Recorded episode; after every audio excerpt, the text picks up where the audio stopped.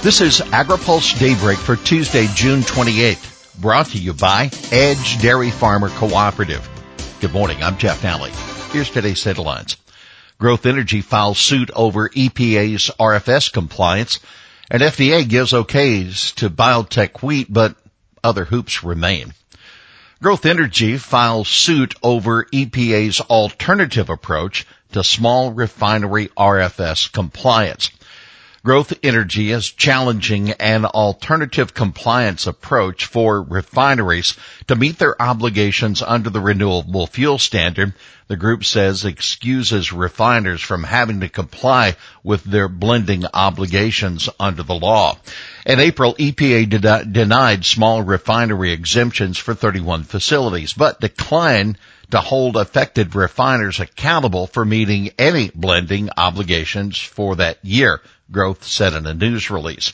Instead, EPA crafted a novel alternative compliance approach that excused these refiners from ever having to comply with their 2018 blending obligations. In June, EPA reaffirmed this approach when it excused three additional refiners whose petitions for 2016 and 17 SREs it denied for the first time, the group said. EPA's alternative approach to RFS compliance provides no actual alternatives for refineries to meet their biofuel blending obligations, Growth Energy CEO Emily Skor said. Growth filed its petition concerning the 16 to 18 compliance years and the U.S. Court of Appeals for the District of Columbia Circuit. FDA gives okay to biotech wheat, but other hoops remain. The Food and Drug Administration has given its green light to a genetically modified wheat from Argentine-based Bioceres Crop Solutions to be drought resistant, but the controversial biotech grain still needs to go through lengthy approvals by USDA and EPA before it can be commercialized, says a spokesman for U.S. Wheat Associates.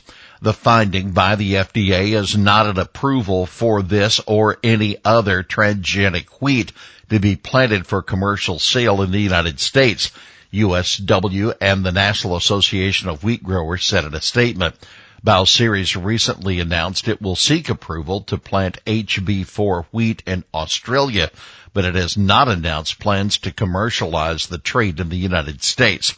Brazil last year approved imports of flour made from HB4 wheat that is being grown and harvested in Argentina.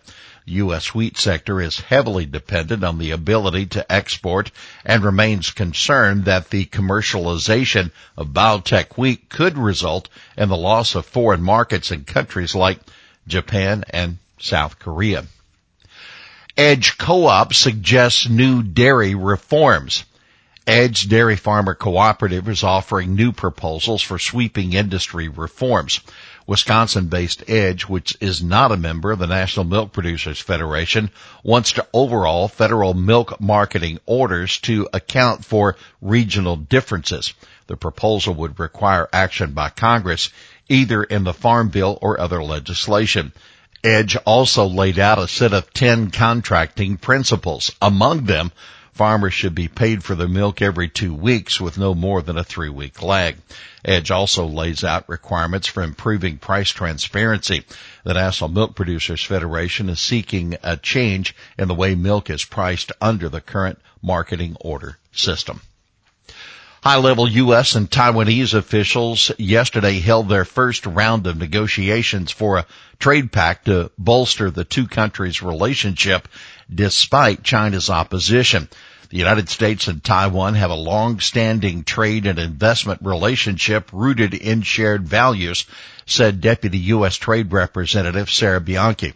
This initiative would unlock market opportunities, promote innovation, and create inclusive economic growth for our workers and businesses. Now take note, Taiwan became the sixth largest foreign market for U.S. agriculture commodities after importing $3.94 billion worth of beef, dairy, soybeans, fruit, tree nuts, vegetables, and other products in 2021.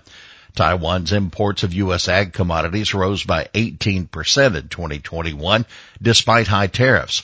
but the new pact will not include any deals to lower trade taxes that according to U.S. government officials.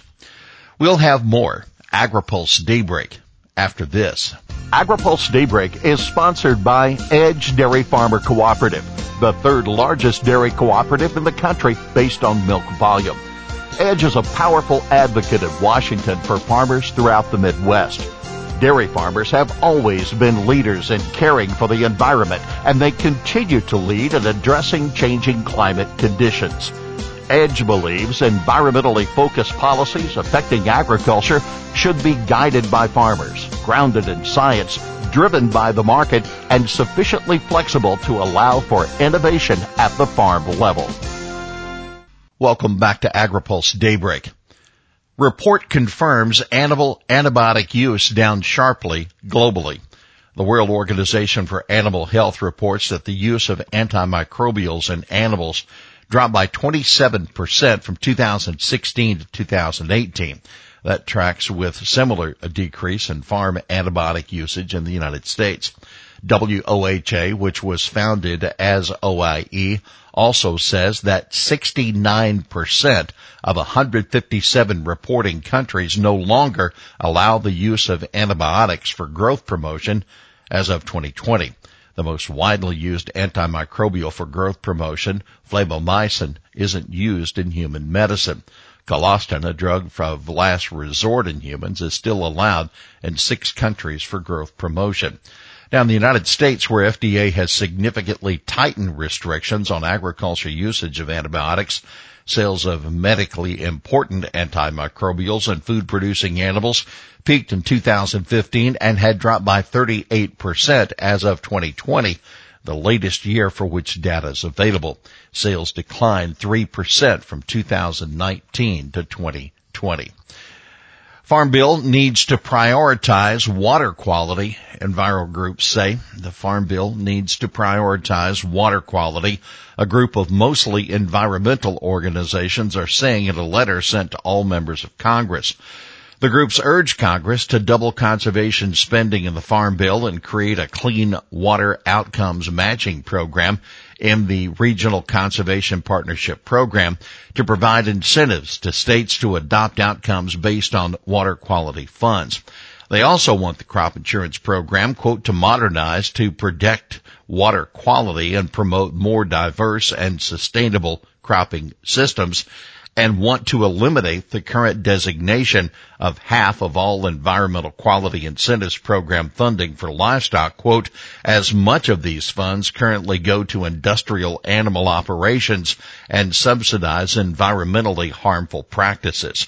Among the more than 50 groups that signed the letter are the National Sustainable Agriculture Coalition, the National Latino Farmers and Ranchers Trade Association, and the Natural Resources Defense Council. Well, that's Daybreak for this Tuesday, June 28th, brought to you by Edge Dairy Farmer Cooperative. For the latest news out of Washington, D.C., visit agripulse.com. For AgriPulse Daybreak, I'm Jeff Nalley.